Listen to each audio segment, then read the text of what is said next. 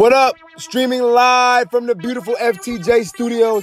It's your host, Addison, man. Welcome back to another edition of From the Jump, man. We live right now in the F T J Studio. Hey, E, cut the air on, bro. It's out of here, bro. Hey. Hey, bro, for real, bro. Cut the air on, bro. It's hot in here. But, hey, before we get into Jimmy Butler and before we get into LeBron talking about him giving his mature son wine and whatnot, I need everybody to stop what they're doing right now. I need everybody to stop what they're doing right now and go to Twitter, Instagram, YouTube, wherever you can find your boy, and go follow me at From the Jump, man. F R O M T H A J U M P. It's all one word. Ain't no E in there. That's the West Coast. So you know we say the, not the. You did, but you already know we gotta start off today's show talking about it, it's it's it's inevitable. It's the it's the news heard around the world right now, and it's Jimmy Butler, and we gotta talk about it because when I first heard the news of Jimmy Butler, I laughed, but then when I doubled back on it, I was disappointed in Jimmy Butler, and I'm gonna tell you why I was disappointed in Jimmy Butler. Now, Adrian Wojnarowski reported earlier on Twitter that Jimmy Butler had this tirade at practice where he was cussing out coaches. Now, it's said that he was yelling things such as, you, you need me to Scott Layden, which was the G M, of course, of the Minnesota Timberwolves, pretty much saying, trade me, trade me, yelling at Carl Anthony Towns. They said it got so bad that Jimmy Butler went with the threes and destroyed the ones. Here's the interview he had with Rachel Nichols. Now, take a listen to what Jimmy Butler said in this recent interview that he had with Rachel Nichols. That you were loud, emotional, passionate, we like to say. I haven't played basketball in, in, in so long, and I'm so passionate, and I love the game, and I don't do it for any other reason except for to compete and go up against the best to try to prove that I can hang. So all my emotion came out at one time.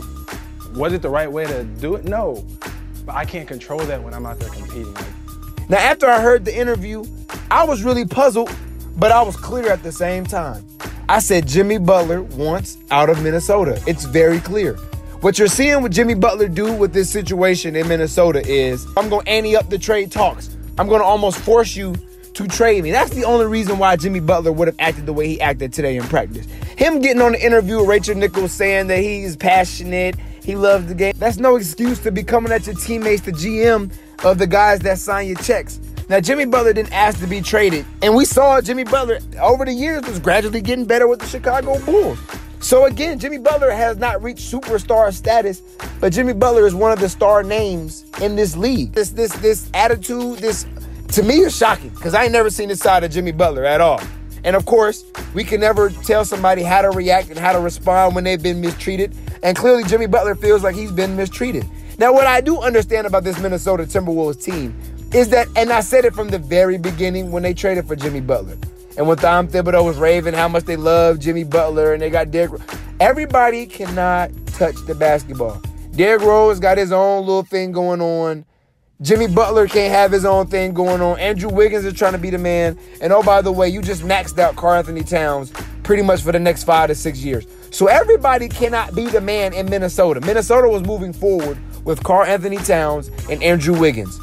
And I feel like we were starting to find out whether or not Andrew Wiggins was going to be the guy to play second fiddle to Carl Anthony Towns.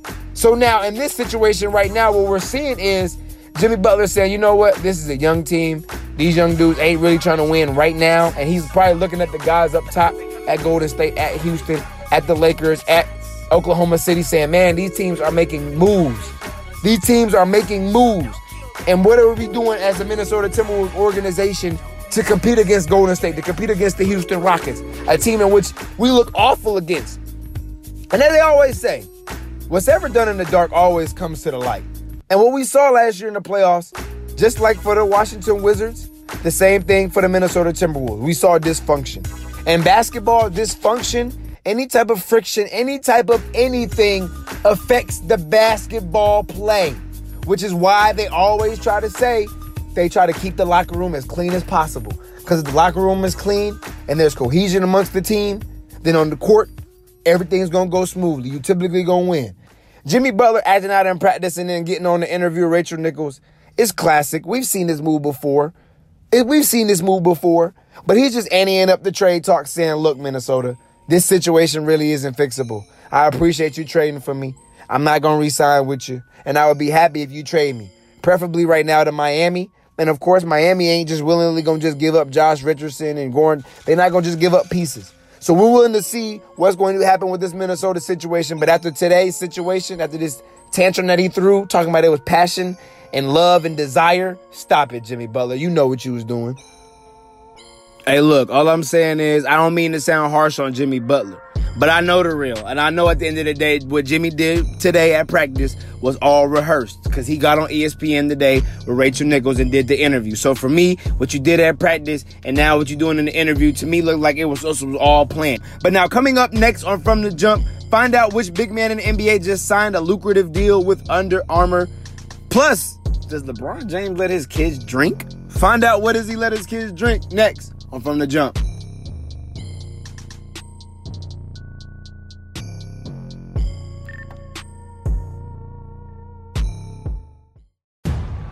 Is my dream.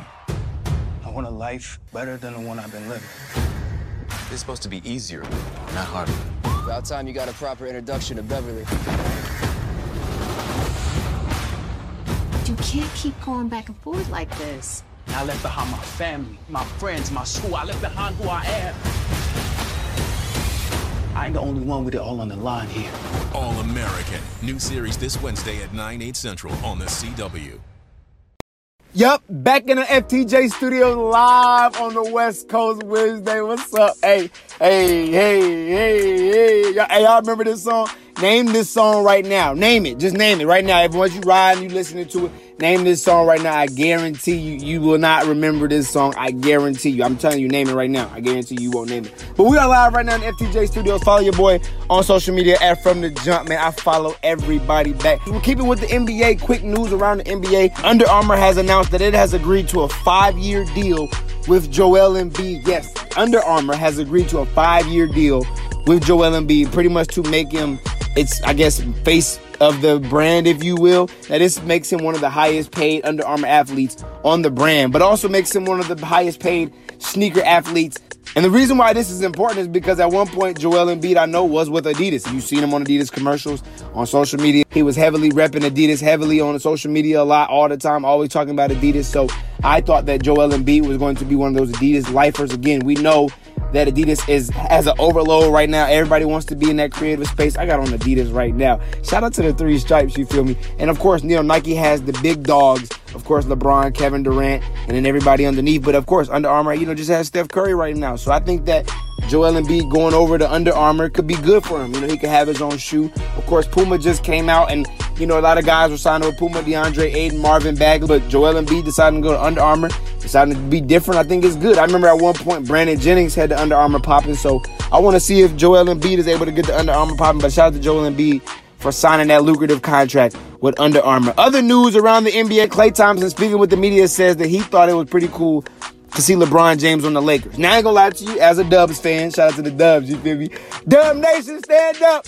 I thought it was kind of odd that he was talking about LeBron, but then when I caught what he was trying to say ultimately, it made more sense to me, just like it's made sense to everybody to this point, of why LeBron James decided to go to the Lakers. I understand Klay Thompson. Every time he makes a comment about the Lakers, this entire season is going to be, how can we get Klay Thompson to the Lakers? I don't know why everybody wants Golden State to break up so bad, but they just want Klay Thompson to go to the Lakers. I understand that his dad played for the Lakers, but just because your dad played for the Lakers doesn't mean that you had to play for the Lakers. And, and, and what we all saw with LeBron James going to the Lakers is we saw a power move transpire. We had never seen an athlete take his talents from his hometown team to Miami, back to his hometown team, win the championship, and now to come out into the Western Conference. But now let's let's let's be clear about this situation here about LeBron being in the West. While yes, it's all fine and good, and it's going to lead me into my next point, I think LeBron James has to be very careful here, and he has to tread very lightly. You know, LeBron James has been very candid. He's been very open. He's been very just social with everybody. H B O shows where he just says what he wants to. And hey, we all loving it, because at the end of the day, we have not seen this LeBron James. This is the LeBron James that I think that most of us was waiting for, I think for probably about ten to twelve years now, until LeBron really came out and started saying, I'm the GOAT, and then you got the two K nineteen GOAT. You know what I mean? That was when LeBron James started to really come into his own. But prior to, LeBron James hadn't dubbed himself as the greatest player of all time, if you will. But now, the reason why LeBron James has to tread lightly here is because of the fact that he's been saying a lot of things that he really can't take back.